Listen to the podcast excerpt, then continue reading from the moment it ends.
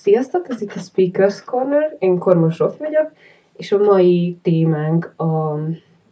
mentális egészségünk, és ehhez vendégem Szentiványi Dóra, aki az ELTE pszichológia szakjának doktorandusza, és emellett gyermekpszichológiával is foglalkozik, és először hozzád is fordulnék, hogy te hogyan kapcsolódsz a témához, pszichológusként hogy látod a mentális egészségünket, mint így társadalom? Sziasztok!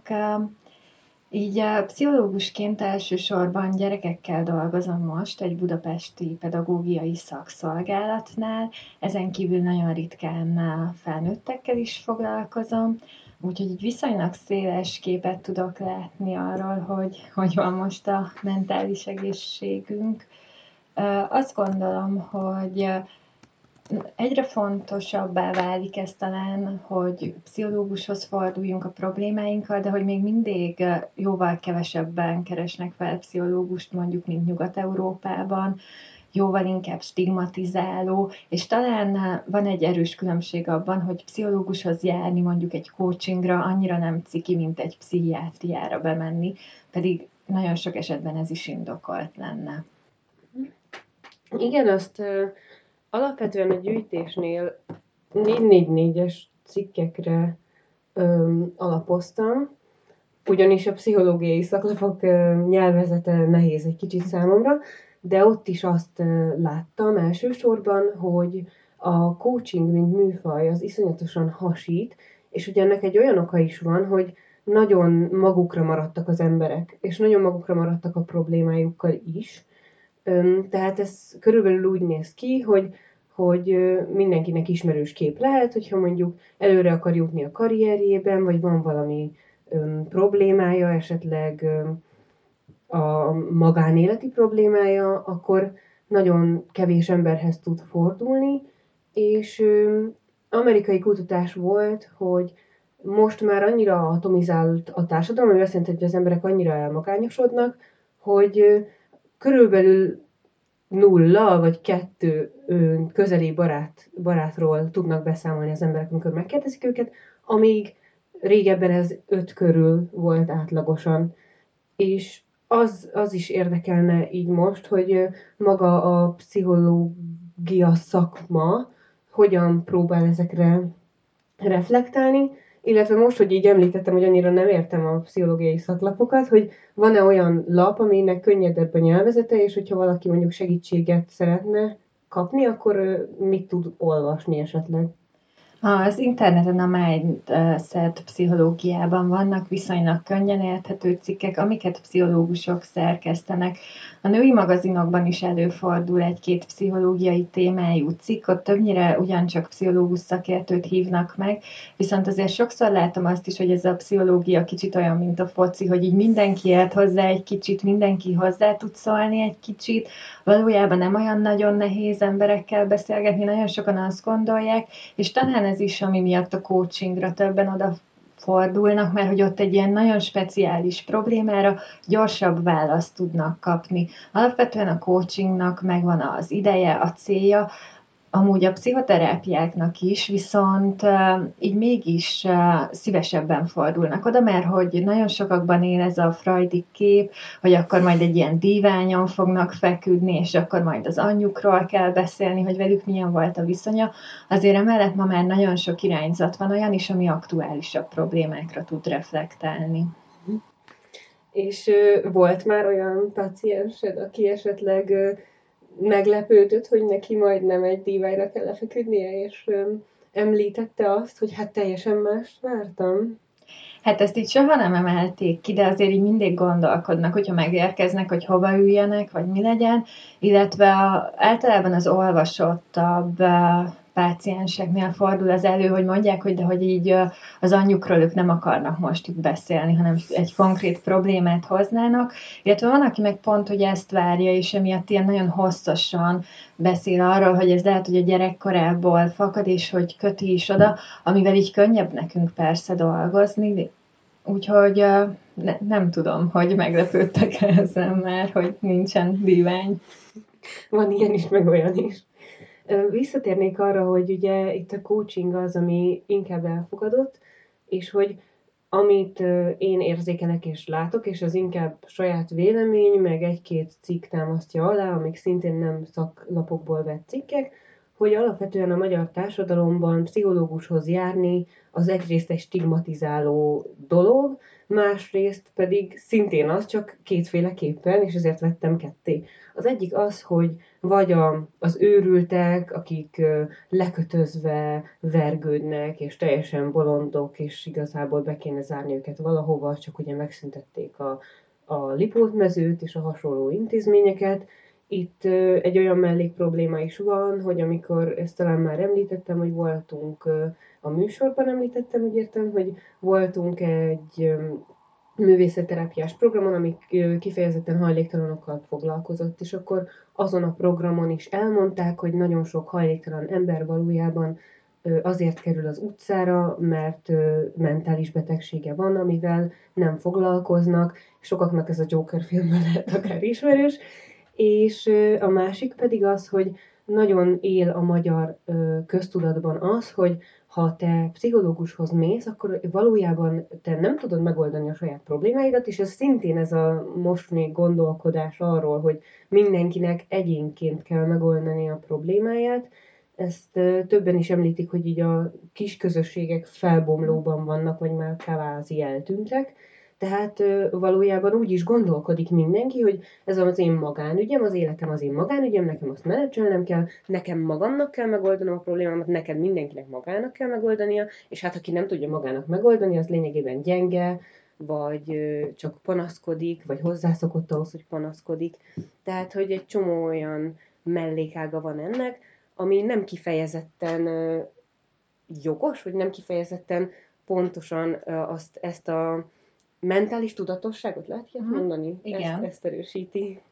Igen, abszolút. Itt, ha már így behoztad a közösségek szerepét, például az öngyilkosság megelőzésben nagyon-nagyon fontos szerepe lenne annak, hogy a környezet az, aki észre tudja ezt venni, hogy valamiben megváltozott az ember viselkedése, máshogy csinálja a dolgait, nem okoz már örömet neki az, ami korábban örömet okozott. Illetve él nálunk az a mondat, hogy amelyik kutya ugat, az nem harap, tehát aki öngyilkossággal fenyegetőzik, már a fenyegetőzik szó is magában hordoz egy értékítéletet, az biztos, hogy nem fogja megtenni. A kutatások azt mutatják, hogy ez nem igaz, ezek utolsó cry for help-ek, és itt sem történik meg az, hogy a környezet azt mondja, hogy figyelj, baj van, gyere, menjünk el, csináljunk valamit, és ezt egyrészt erősíti az is, hogy valóban él ez a kép, hogy akkor őt most majd lekötözik, bezárják a pszichiátriára, és akkor mi lesz vele, tönkretesszük az életét, meg mi van akkor, ha mégse gondoltak komolyan, akkor fölöslegesen okozunk neki egy ilyen problémát.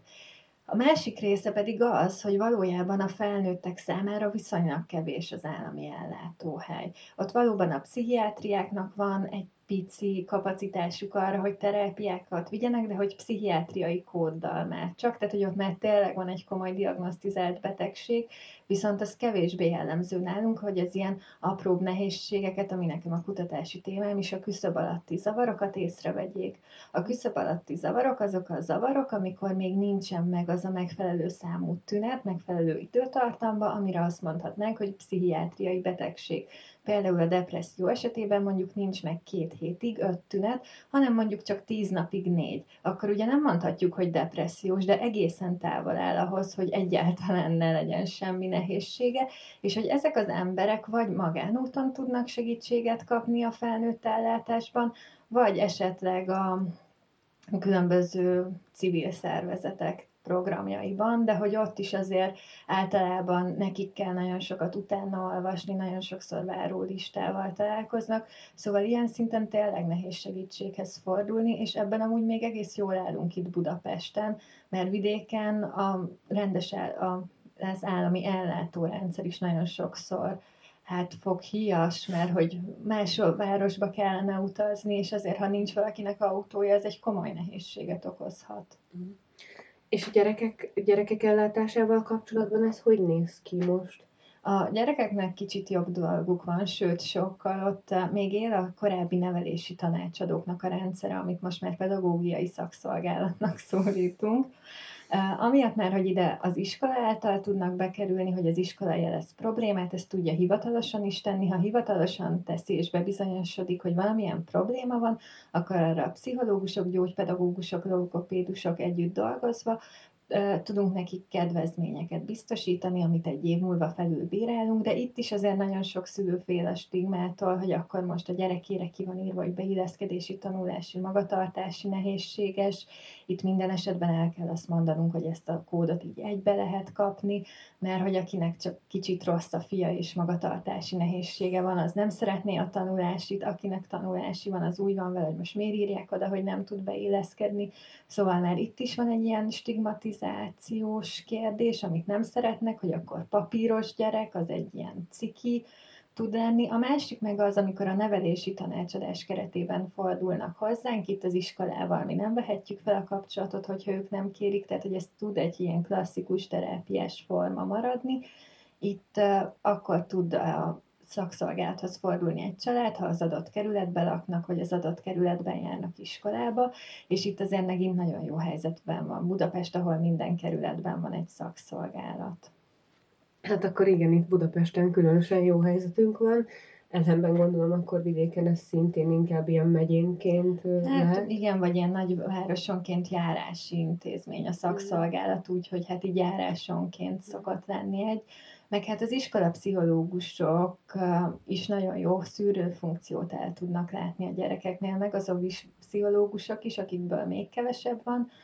de hogy ott alapvetően azért mégiscsak van erre egy ilyen törekvés, vagy hogy így jobban ellátott, a munkahelyeken kevésbé jellemző, hogy van pszichológus. Igen, erről én sem feltétlenül tudok, hogy ritka.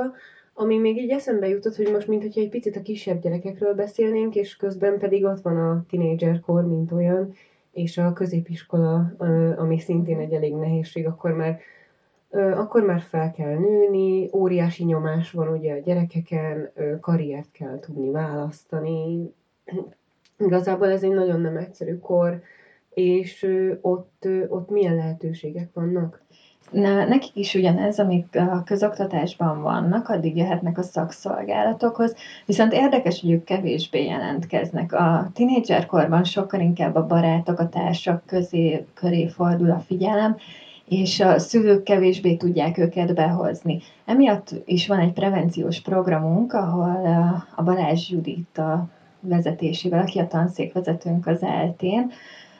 ő hozta Magyarországra ezt a programot, kimegyünk iskolákban, és a gyerekekkel játékos formában, ilyen szerepjátékokra kell itt gondolni. Megbeszéljük azt, hogy mik a depressziónak a jelei, mit kell akkor tenni, hogyha valami nehézségbe ütköznek. Nekem az egyik ilyen kedvenc szerepjátékom, hogy mit kell akkor tenni, hogyha mondjuk a buliból hazaindulnának, és aki azt mondta, hogy hazaviszi őket, azon látják, hogy már ivott alkoholt, és akkor ezt ilyen nagyon cukinál tudják játszani, ilyen nagyon kis vicces formában, és itt feljönnek a játék közben megoldási javaslatok, az egyik nagy kedvencem a Red Bullt itatunk vele, hogy kiózanodjon, akkor itt célszerű azt is elmondani, hogy a Red Bull ebben nem fog segíteni, vagy hogyha azt javasolják, hogy aludjanak a kocsiban, akkor hány órát kéne a kocsiban aludni. Szóval, hogy ezeket így jó átbeszélni, és nem egy ilyen tantermi formában, ahol így levetítjük azt, hogy na ezek a depresszió tünetei, meg hát akkor ne ülj be a részeg sofőr mellé, hanem akkor nekik is van egy ilyen rádöbbenés, hogy jó, akkor ez a megoldás nem lesz jó, vagy hát tényleg ehhez nagyon sokat kéne várni, és itt azért mindig ajánlunk nekik egy ilyen jó megoldást is, de általában maguktól is rájönnek. Ez iszonyatosan jó ez a program, ez nagyon jó, hogy arról hallani, hogy ilyen van, főleg mert közben pedig egyre kitágul a virtuális tér, és a fiatalok talán minél fiatalabb a generáció, annál inkább a virtuális térben élik az életük legnagyobb részét, ami azt jelenti, hogy mondjuk, ha Magyarországon nem is, de külföldön terjedőben van a depressziónak és más mentális betegségeknek az esztétizálása, ami azt jelenti, hogy mondjuk ez ilyen cool dolog, és szép, hogy valaki szenved, ami viszont sajnos bizonyíthatóan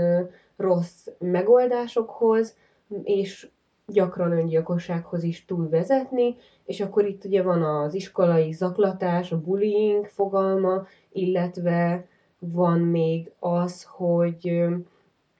mégsem kapnak igazán segítséget ezek a fiatalok, sőt, hogyha valaki kiírja az internetre, hogy neki most valamilyen problémája van, akkor nagyon sokszor őt elküldik a francba, és közlik, hogy öld is meg magad, és akkor ilyenkor is előfordulhatnak öngyilkosságok, és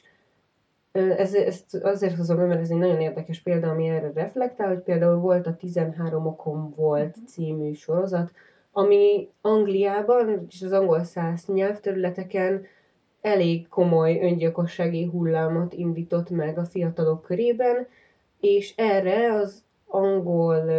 National Health Service azt a megoldást kínálta, hogy én egy vonaton terjesztett röplapban futottam bele, biztos máshol is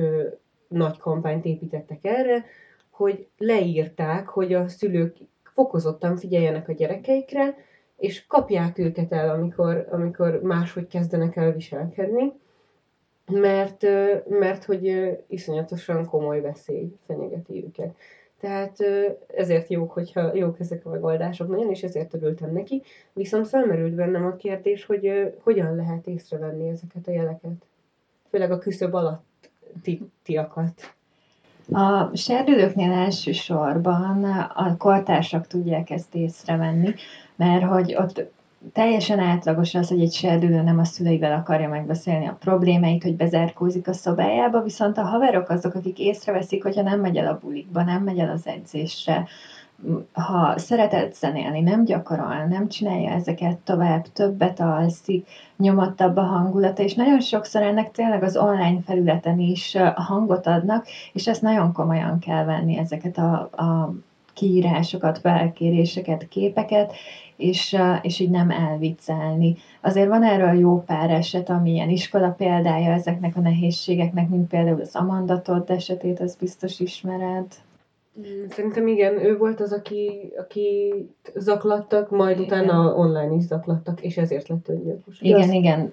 El is költözött, a következő városban is megtalálták. Ez a nehézség az online világban, hogy még korábban az iskolai zaklatás így véget ért az iskolában, tehát hogy legalább hazament egy gyerek, vagy egy fiatal, és akkor ott nyugalma volt, viszont így folyamatosan jönnek az üzenetek a Facebookon, és itt a társakat arra szoktuk bíztatni, hogy beszéljék rá, hogy szóljanak a szülőknek, hogy szólni kell a szülőknek ilyen esetben, vagy ha nem a szülőknek, akkor bármilyen más felnőttnek, találjanak egy megbízható felnőttet, ez lehet az osztályfőnök, nagynéni, nagybácsi, nagyobb testvér, teljesen mindegy, hogy ki, csak legyen valaki, akivel erről beszélni tudnak, mert hogy nagyon sokszor felnőttként tudjuk átlátni, hogy milyen lépéseket lehet tenni, vagy hogy hová lehet fordulni ezekkel a problémákkal, ami viszont egy ilyen nagy nehézséget okoz, mert hogy nem nagyon tudunk hova fordulni ezekkel a problémákkal, az ilyen online zaklatásokkal. És akkor itt felmerült bennem egy másik olyan téma, hogy forduljunk a másik emberhez, illetve hogy vegyük észre a másik embert, közben pedig van egy angol férfi, azt hiszem, John Hari, aki most már több TED előadást is tartott, és neki a Lost Connections című könyve egy pár éve jelent meg angolul, és most már lefordították magyarra is, amiben azt írja, hogy alapvetően, ami még így problémát jelent, és nagyon sok függőségnek, és nagyon sok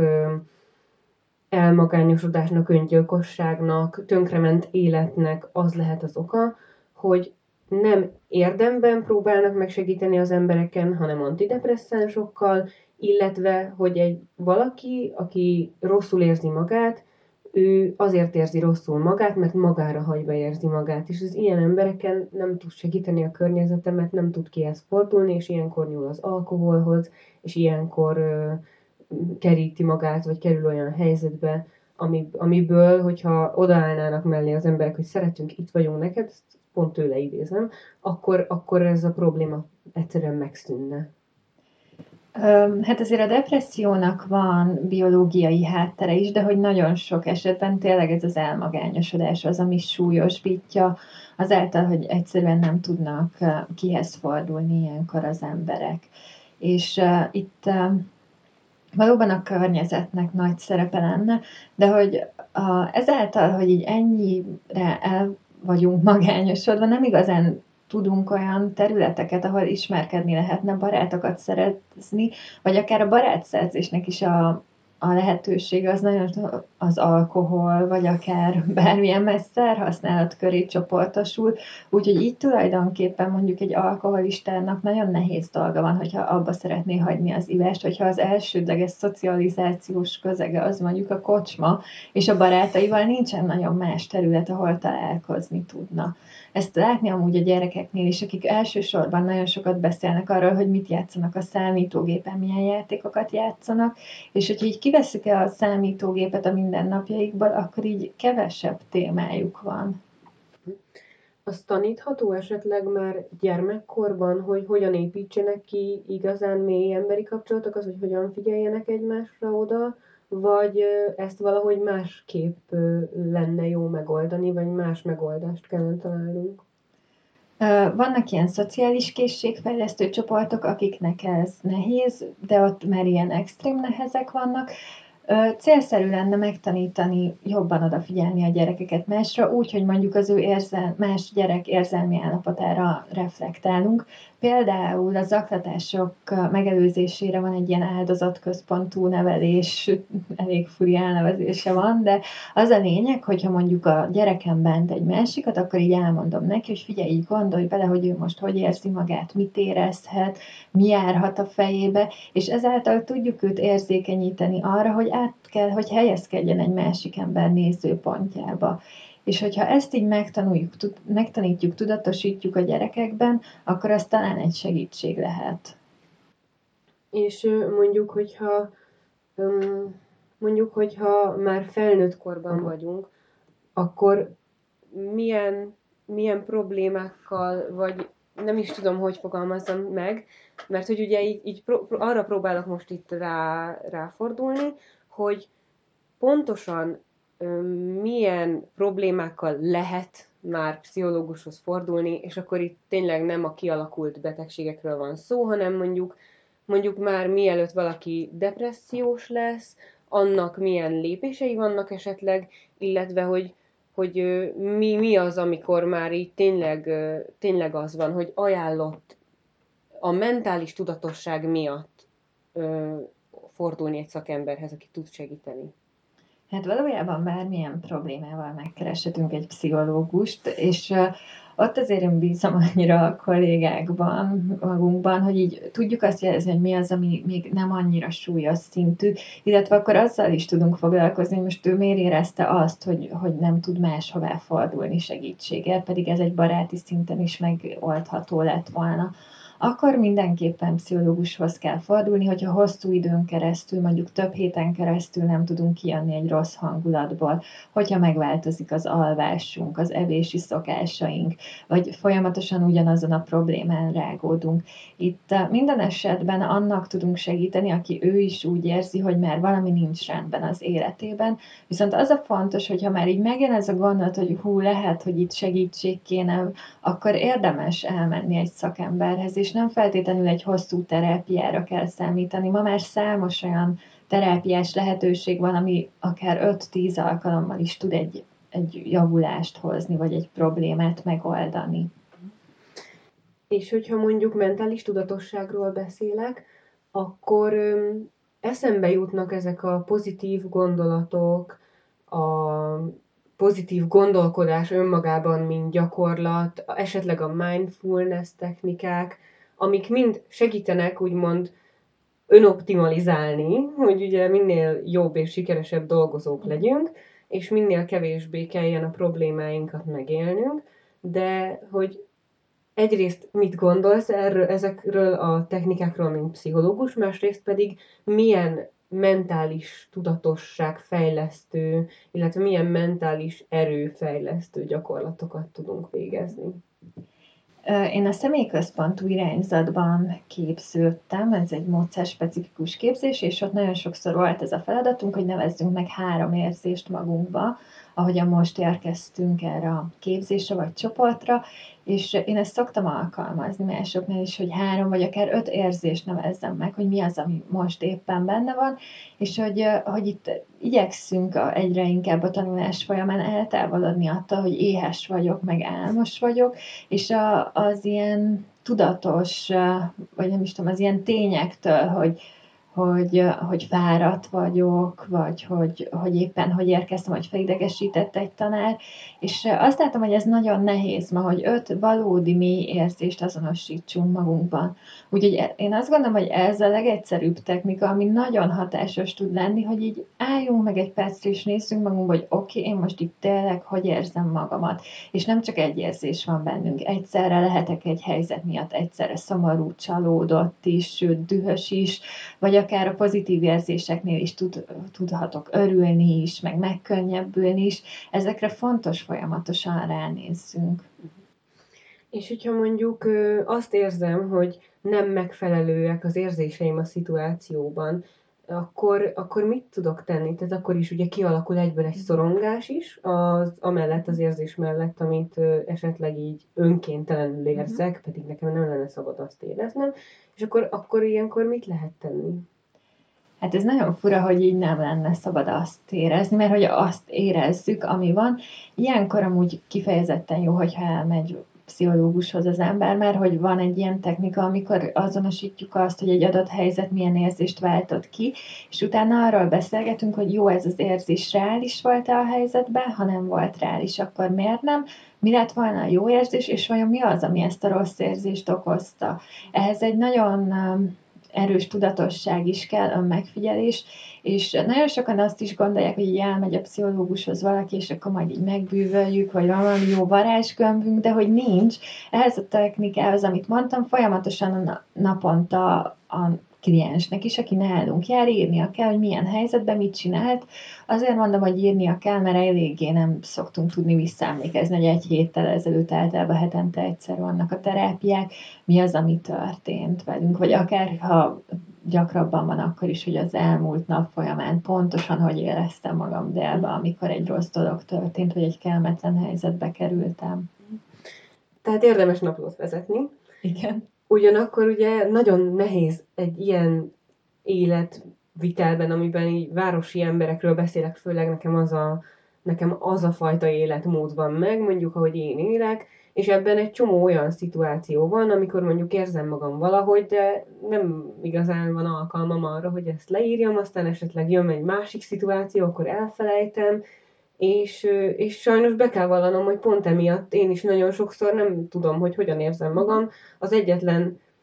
valódi érzés, amit azonosítani tudok esetleg egy napon keresztül, az sajnos a szorongás nagyon sokszor, és azt ugye nem tudom, hogy kezeljem, és ezt most azért hozom föl, hogy szerintem nagyon sok embernek, aki ilyen életet él, ilyen városi, folyamatosan optimalizáló, folyamatosan rohanó életet, annak ez egy problémája, és hogy milyen az a mindset, amikor ebbe bele tudunk vinni egy ilyen naplóírást. Ezt mindenkinek magának kell kialakítania, vagy van erre egy ilyen jó tanács, hogy mondjuk akkor nem baj, hogyha először csak nap végén, és akkor utána mindig. Én azt szoktam mondani most már, hogy írják a telefonjukba ezeket, hogy így megvannak a kis kérdések, vagy a szempontok, itt 3 vagy 5 szempontra kell gondolni maximum, és hogy ott írják be rögtön, ami van, mert hogy úgyis van már mindenkinél egy telefon, és akkor így rá lehet nézni, vagy hogyha nem is írja le pontosan, mivel ő élte át, így tudni fogja, tehát hogy itt nem egy ilyen nagyon szép gondolatmenetre, vagy gondolatnaplóra kell gondolni, hanem csak pár szó, hogy éppen mi történt vele, és ez úgy látom, hogy ez így vihető, vagy van, aki este szokta leírni, vagy amikor éppen ideje van. Tehát, hogy azért ezt már így, én azt gondolom, hogy a papírformában, legalábbis a serdülőkkel szoktam ezt sokszor csinálni, ők így nem szokták megcsinálni, csak akkor, hogyha telefonba is lehet, viszont akkor nagyon szeretik, és akkor tényleg csinálják. Most, hogy így a telefon szóba került, ugye azért azt lehet látni, hogy a legtöbb embernek ott a kezében. Láttam már olyan anyukát, aki az utcán sétálva nem vette észre, hogy rossz irányba fordult a gyereke, mert telefonját nyomkodta, és hát majdnem elütött a gyereket egy autó, de ez egy mellékvágány. És itt jut eszembe az, hogy akkor viszont itt egy olyan helyzet van, hogy igen, mindig nálunk van a telefonunk, amivel viszont azt mondjuk, hogy osztott figyelem van, és tényleg észrevettem, hogy egy társaságban, ha én mondjuk kikerülök a beszélgetésből, és elkezdek telefont nyomkodni, az oké, de előveszem a könyvemet, hogy olvassak, az nem oké. Tehát egy ennyire velünk él a telefon, hogy nem udvariatlanság folyamatosan ezt nyomkodni. Viszont ezek szerint a telefon ez egy nagyon elválasztó másoktól mégiscsak kizáró, az osztott figyelem állítólag nem létezik, ezt majd szeretném, hogy cáfold, hogy megerősítsd, és hogy hogyan éljünk együtt például a telefonunkkal, ami így velünk alszik sokszor, vagy hozzánk nőtt. Hát az osztott figyelem az olyan szinten létezik, hogy egyszerre tudunk két dologra figyelni, de hogy az egyiket jobban megjegyezzük, vagy csak az egyik kerül át a hosszú távú memóriába, a másikat elfelejtjük. Tehát, hogy így rövid ideig lehet csinálni, de sokkal nagyobb kognitív kapacitást, sokkal nagyobb erőfeszítést igényel, elfáradunk akkor, hogyha folyamatosan zajba vagyunk, vagy ugye jön az, hogy az egyiket így lekapcsolja az agyunk, amire nem figyelünk, és csak az marad. És hát igen, a telefonnal is... Ez van, hogy nem maradunk egész egyszerűen dolgokról, és tulajdonképpen egy ilyen szorongás elfedő dolog is lett. Még régebben elmentünk egy társaságba, nem lehetett elővenni egy telefont, hanem kénytelen voltunk beszélgetést kezdeményezni, hogy ne legyen nagyon ciki, vagy bármi ilyesmi. Most viszont így mindenki előveszi a telefonját, nyomkodja egy kicsit, lesz valami, és ezáltal amúgy, hogy folyamatosan van ez a telefonos dolog, folyamatosan készenlétben is kell, hogy legyünk, vagy hát abba helyezzük magunkat, mert hogy a telefonra akár látjuk azt, hogy megjön egy munkahelyi e-mail, amire hiába küldik ki akár a legjobb szándékkal is úgy a másik fél, hogy mindegy, majd akkor hétfő reggel elolvassa, hogyha megjön szombat este és látjuk, hogy valami olyan dolog van benne, akkor a hétvégi pihenésünk nagyon sokszor elromlik ettől, plusz emellett én úgy látom, hogy nehezebb új kapcsolatokat teremteni, vagy hozzászólni másokhoz, amióta van a telefon, és a gyerekeknél is, vagy a fiatalabb korosztálynál láttam azt, hogy kevésbé tudnak így spontán beszélgetni egymással, mert egyszerűen nincs erre szükség, nem gyakorlottak ebben, hogy mondjuk egy boltban lévő sorban álláskor hogyan szóljunk egymáshoz, ami jó, nyilván egy elég idilli kép, hogy majd vidáman beszélgetünk a boltban, de korábban az USA-ban mondjuk én láttam ilyet. Jó, hogy nyilván más a kultúra ezzel a small talkkal, de hogy mégiscsak kellemesebb úgy sorakozni, nem tudom, megbeszéltük, hogy szép az idő, csak nagy a sor. Tehát akkor lehet ez is egy ilyen mentális tudatosság technika, hogy próbáljunk meg minél több emberrel beszélgetést kezdeményezni, vagy ez azért elég veszélyes lenne ilyen kamikázat társadalmi viselkedés. Én attól félek, hogy kicsit kemikázza lenne ez Budapesten, de itt nagyon jó, nem tudom, álmaolvasónak kell lenni, hogy lássuk, hogy a másiknak éppen milyen az állapota minden rezdülésére, mert persze kisülhet ebből jó dolog is, de hogy alapvetően máskor meg ilyen egészen szörnyű élményekbe kerülhet ezáltal az ember, hogy hozzászól valakihez, akihez éppen nem kellene. Talán így olyan helyzeteket kéne keresni, hogyha valaki el van magányosodva, ahol tud több emberrel találkozni. Ilyen lehetne például egy közös hobbi, vagy egy ilyen közös kézművesz, akkor jó, az is egy hobbi, de hogy nem csak a sport, hanem bármi más, amiben van egy ilyen közösség, és én azt gondolom, hogy egyre kevesebb ilyen közösség van. Valószínűleg, hiszen mindig arról írnak, hogy a közösségek felbomlanak, úgyhogy sajnos ez így lehet. Ami még eszembe jutott ezzel kapcsolatban, hogy ugyanez a Hari említette azt, hogy a függőség kutatások alapvetően vakvágányra jutottak azzal, hogy a patkányokat mindig üres ketrecben kínálták meg heroinos, illetve nem heroinos vízzel, és amikor egy ilyen patkányparkba zárták őket más patkányok társaságával, és egy csomó játékkal, akkor ők már nem választották gyakrabban a heroinos vizet, ami azt jelenti, hogy mondjuk lehet, hogy néha igen, de a függőség az így körülbelül lezuhant, ami azt is megcáfolja, hogy ez nem egy genetikai ok, amiért mondjuk valaki függő lesz, hanem ez is inkább egy mentális állapot, és erről volt is szó a száraz novemberrel kapcsolatos, illetve a drogpolitikával kapcsolatos beszélgetésben is, hogy alapvetően nagyon sokszor a függőséget azt abszolút egy mentális állapot okozza, és hogy nem egy genetikai hajlam, és hogy itt például mit lehet tenni? Hát én azt gondolom, hogy azért itt a kettő együtt jár, tehát hogy biztos többen elszívtak már egy füves cigit, mint ahányan függőek lettek ettől. mert hogy nyilván van egy hajlamosító tényező ebben, de hogy valójában az, hogy utána ő mi helyet választja, vagy hogy miről mond le emiatt, az persze teljesen más megvilágításba helyezi a dolgokat, olyan szempontból is, hogyha nincsen más szórakozási lehetőségem, akkor igen, valószínűleg hamarabb fognak a droghoz nyúlni az emberek.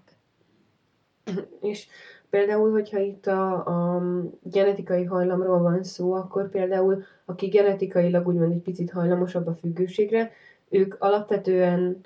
tényleg minden esetben függővé válnak, vagy azért itt is nagyon sokat számít a környezet? Hát a környezet mindenben nagyon sokat számít, tehát hogy most már bármilyen pszichológiai vagy addiktológiai kérdésről úgy gondolkozunk, hogy ez egy ilyen multifaktoriális, sok tényezőtől függő esemény az, hogy mondjuk előfordul egy pszichiátriai betegség. Mert lehet az, hogy nekem megvan a genetikai hajlamom rá, de ha jó az életem, jó vagyok a barátaim, a családommal nincs nehézségem, akkor nem leszek depressziós. Nagyon érdekes, hogy ennek megvan a fordítottja is, a reziliencia, amikor meg minden rettenetes körülöttem, és mégis teljesen egészséges tudok lenni mentálisan.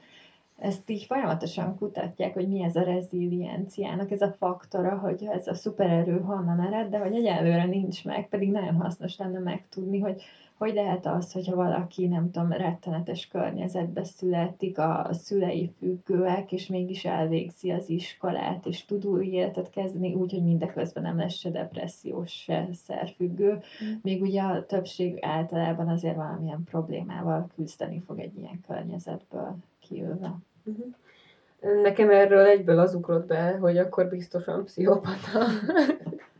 Ami szintén egy nagyon érdekes dolog, hogy hogyan gondolkodunk a pszichopatákról, illetve a skizofrénia a másik ilyen mentális betegség, amit mindig félreértenek. Úgyhogy akkor most, ha már ez így nekem beugrott, akkor beszéljünk egy kicsit erről is. A skizofréniáról mindenki azt hiszi, hogy ez a többszörös személyiség, ahogy én látom, de nem. A skizofrénia az általában hallucinációkat jelent, de hogy ezek is viszonylag ritkák, vagy szóval, hogy itt nem egy ilyen nagyon szép flash-re kell gondolni, hanem egyszerűbb hanghallásokra, vizuális hallucinációk viszonylag ritkák, és ennek nagyon sok negatív tünete is van. Azt azért hívják negatív tünetnek, mert hogy valamit elveszít, ami korábban volt. Ilyen például a beszéd, nagyon furán beszélnek általában. A skizofrének vannak az úgynevezett neologizmák, amik mind ilyen új szavakat alkotnak, érzelmileg elszegényednek, nehezebben tudnak olvasni mások arcáról. Szóval, hogy itt... ez nem az a betegség, ahogy így gondolják, hogy akkor ők így nem tudom, ilyen téveszméket látnak, meg ufókat látnak ott, ahol nincs. Persze lehet ez is, de hogy alapvetően azért ez nem egy ilyen színes kép. A pszichopatákról pedig most a legújabb kutatások alapján azt gondoljuk, hogy nekik van egy ilyen rideg érzéketlen vonásuk, amit már gyerekeknél is lehet látni, és hogy akinek megvan ez a vonás, abból lesz az ilyen igazi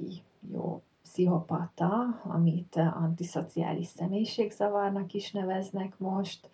és hogy ők azok, akik így viszonylag terápia-rezisztensek, tehát hogy velük nem nagyon lehet mit csinálni. Van ennek egy ilyen szerzett formája is, ami a környezetből jön, az életeseményekből, hogy annyira, nem tudom, el tudja távolítani magától valaki az érzelmeit, de hogy ők viszont, hogyha megfelelő kezekbe, terápiába kerülnek, akkor nagyon jól tudnak fejlődni, és eltűnnek ezek a vonások. Említetted a skizofrénekkel kapcsolatban a furcsa beszédet, illetve azért én is találkoztam már olyan emberrel, aki jól láthatóan valamilyen mentális betegséggel vagy fogyatékossággal küzdött. És mondjuk ilyenkor egy ilyen helyzetet hogyan tud kezelni egy átlagember, illetve hogyan tudunk, vagy tudunk-e segíteni ennek az embernek, hogyan ismerjük föl, hogyha esetleg segítségre van szüksége? Hát ez egy nagyon nehéz kérdés, amit gondolom azokra gondolsz, akik beszélnek magukba a villamoson. Igen, vagy mondjuk, ha valaki hirtelen hisztériás rohamot kap, elkezd kiabálni, ilyenkor van-e szükség segítségre, van-e szüksége ennek az embernek segítségre, vagy hogy így mit lehet ilyenkor tenni? Hát Egyrészt ugye meg tudjuk kérdezni, hogyha bátrak vagyunk, hogy van-e szükséges segítségre. Itt az esetek kis százalékában elmondja, hogy van. Másrészt, hogyha úgy látjuk, hogy veszélyezteti saját magát vagy másokat, akkor kénytelenek vagyunk ilyenkor mentőt hívni, vagy esetleg rendőröket is, hogyha arra van szükség, és akkor bíznunk kell az ellátórendszerben, hogy jó helyre kerül, hogy tényleg elviszik a pszichiátriára, és ott kivizsgálják, és kellő ideig bent tartják, gyógyszerelik. Itt nagyon sokszor van olyan probléma is, hogy nem tudnak visszajárni rendszeresen a kontrollokra, és hogy ahogy a gyógyszereknek, van olyan, akinek szüksége van folyamatosan gyógyszerre, elmúlik a hatása, előjönnek ezek az állapotok, és hogy ebben az állapotban már viszonylag kevés a betegségbelátás. Akkor ezzel kapcsolatban nagyon nem tudunk mit tenni. Hát sajnos nem. Sajnos. Bízni kell az ellátórendszerben. Viszont mondjuk magunkkal kapcsolatban, hogy ugye megőrizzük a mentális egészségünket, azzal kapcsolatban ugye tehetjük azt, hogy próbáljuk felmérni a saját érzéseinket, feltérképezni, tényleg nem a fizikai érzeteket, hanem a valódi érzelmeket. És erre milyen módszerek vannak, illetve még amit szeretnék kérdezni, hogy és mi az, ami, tehát hogy igazából a kérdés, ami inkább úgy hangzik, hogy mennyire nagy a környezet szerepe mondjuk egy egyén mentális egészségében. Értem ezt úgy, hogy most például elkezdtek arról cikkezni, hogy a környezet pusztulása, tehát a klímaváltozás az magában tud egy depressziót, egy gyászérzetet okozni, és hogy például, ugye azt beszéltük, hogy nagyjából a szociális környezet az nagyon nagy hatással van, de hogy például egy ilyen környezeti tényező az hogyan hat ránk? A környezetpszichológia foglalkozik ezzel nagyon sokat, aminek szintén nagyon jó kutatója a Dúl Andrea, az érdeklődőknek célszerű az ő nevére rákeresni, és hát evolúciósan hordozunk magunkba ilyen, nem tudom, előhúzadozottságot, hogy a zöld szín az megnyugtat minket, hogyha kimegyünk a természetbe, az megnyugtat minket, szeretünk magas helyekről lenézni, és most itt nem arra gondolok, hogy a tériszonyosok így le a lábuk elé, hanem egyszerűen szeretjük az ilyen kilátókat, belátni a helyzetet, azért, mert hogy akkor így korábban ez egy ilyen jó pozíció volt nekünk a támadások ellen, és alapvetően így fontos lenne az, hogy akkor tényleg legyünk a valós, természetes környezetünkben is. Megfigyeltek olyanokat, hogy az öngyilkosságra hatással van, az évszakok változása például, tehát hogy azért nem tudjuk teljesen függetleníteni magunkat a környezetünktől, pedig úgy tűnik, hogy szeretnénk, vagy hogy mindent megteszünk ezért. Másrészt pedig ez a klímaszorongás, én azt gondolom, hogy egyre inkább benne van az embereknek a mindennapjaiban. Azáltal, hogy nem tudjuk, hogy mi lesz, ezt azért nagyon nem szereti senki, hogy nem tudja, hogy mi az, ami várható. Valójában az egzisztencialista élettel való szorongás, az nagyon sokszor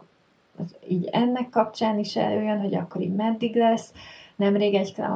kliensem mondta nekem, hogy jó, hát akkor most így gondolkozhat ezen, hogy így mi legyen, meg hogy csinálja, de hát mi lesz, hogyha mire ő felnőtt lesz, teljesen fölösleges lesz az, hogy ő most egy nyelvvizsgára tanul, és mindent megtesz, mert hogy annyira meleg lesz a bolygó, hogy kimegy és hőgutát kap és meghal, és hogy ezekre a kérdésekre nagyon nehéz mit mondani valójában nekik, mert hogy így mi se tudjuk, nincsenek erről adataink, és az egyéni felelősséget pedig általában alulbecsülik az emberek. Nemrég olvastam erről, hogy így mindenki azt gondolja, hogy ezt majd így a politikai szinten fogják megoldani, meg hogy a nagyjárak, meg ilyesmi, még mások meg így kényszeresen próbálják, nem használni a szívószálat, ami amúgy most már nem is divat, meg újra hasznosítani dolgokat, nem venni új ruhákat a fast fashionből. Másokban meg ez okoz egy bűntudatot, hogy mégis az eddigi élete kapcsán imádja, a ruhákat megvenni, és akkor most így megint vett egy új pólót, és hogy nem kellett volna, és hogy ezt a szorongást így nem nagyon tudjuk hová csatornázni, én azt látom, és hogy így a klasszikus technikák,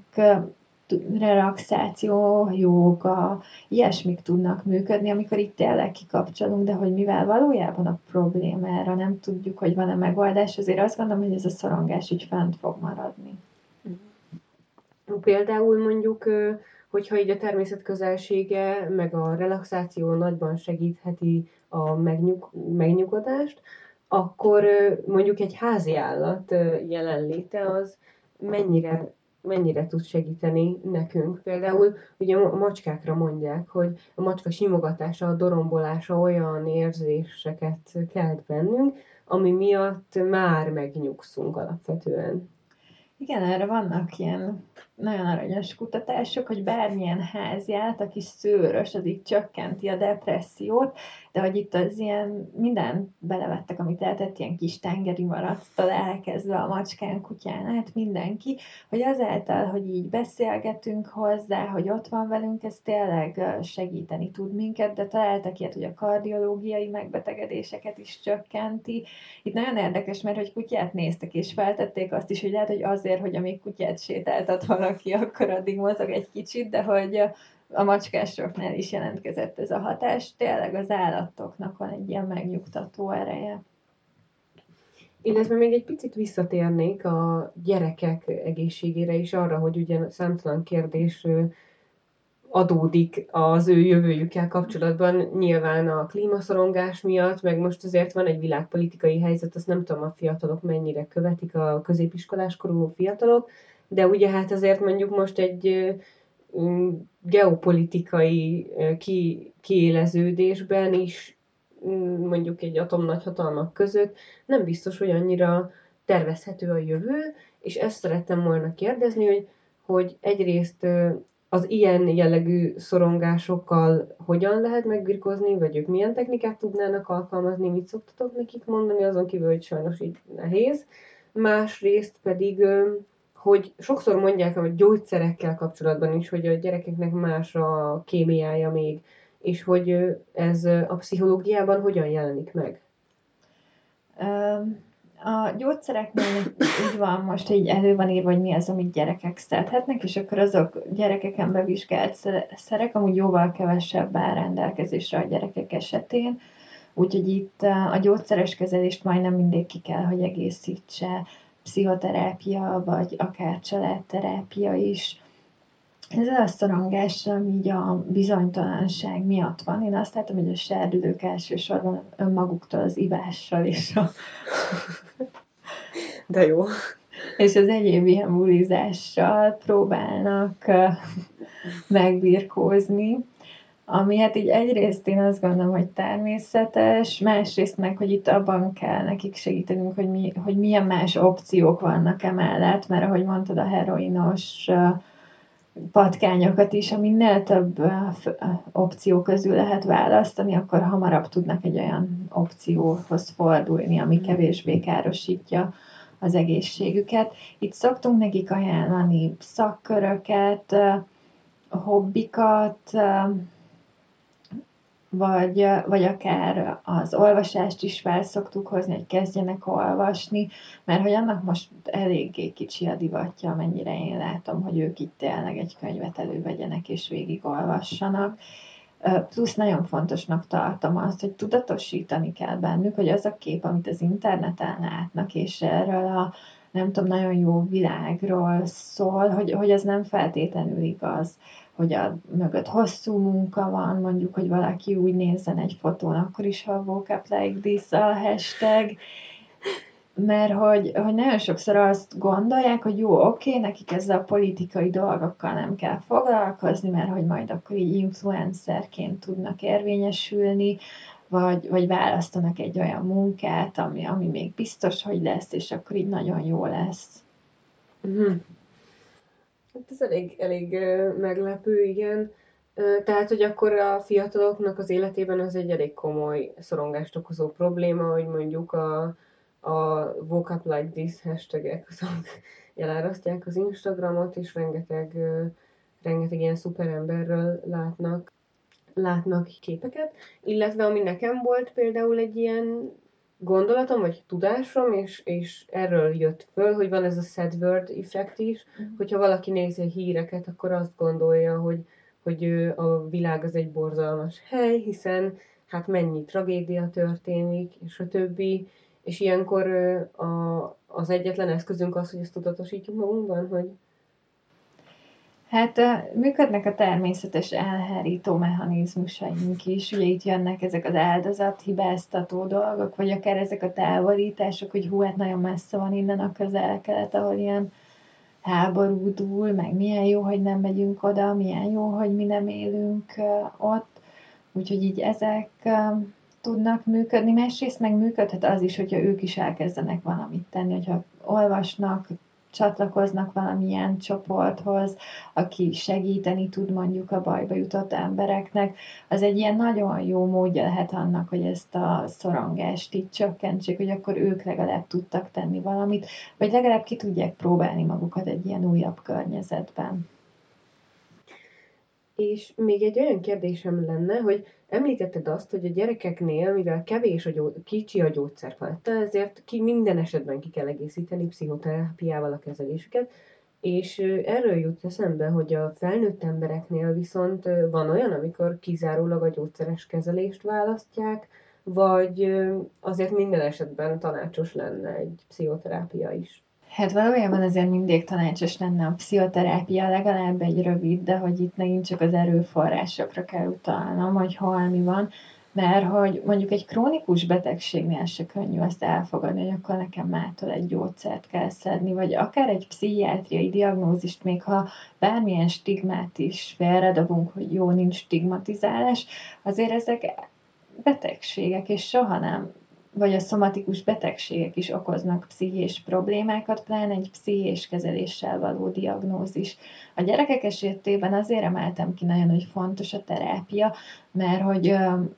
náluk azért mindig vannak szülők, vagy hát jó esetben mindig vannak szülők, és hogy a szülőknek is meg kell ezzel birkózni, és a terápia folyamán mi a szülőkkel is szoktunk foglalkozni, hogy nekik adjunk tippeket, hogy mondjuk egy figyelemhiányos gyerekkel hogyan tudod úgy kommunikálni, hogy ez neki is könnyebb legyen, és a gyereknek is, és ne folyamatosan azt éljék meg, hogy már megint nem sikerült, már megint nem csinálta meg, és hogy ne csak a gyógyszerre hagyatkozzanak, mert mondjuk a hiperaktivitásra pont van gyógyszer. Szóval akkor itt igazából a szülőnek is a tudatosságára van szükség. Köszönöm szépen, hogy itt voltál. Van még valami, ami a mentális tudatossággal kapcsolatban, vagy a küszöb alatti szorongásokkal kapcsolatban, betegségekkel nagyon fontos, és nem mondtuk el? Hát én azt gondolom, hogy csak annyi, hogy nem szégyen segítséget kérni, bár ezt így elmondtuk, de hogy ez nagyon fontos hangsúlyozni újra és újra, és hogy akár a barátokhoz is jó, hogyha fordulnak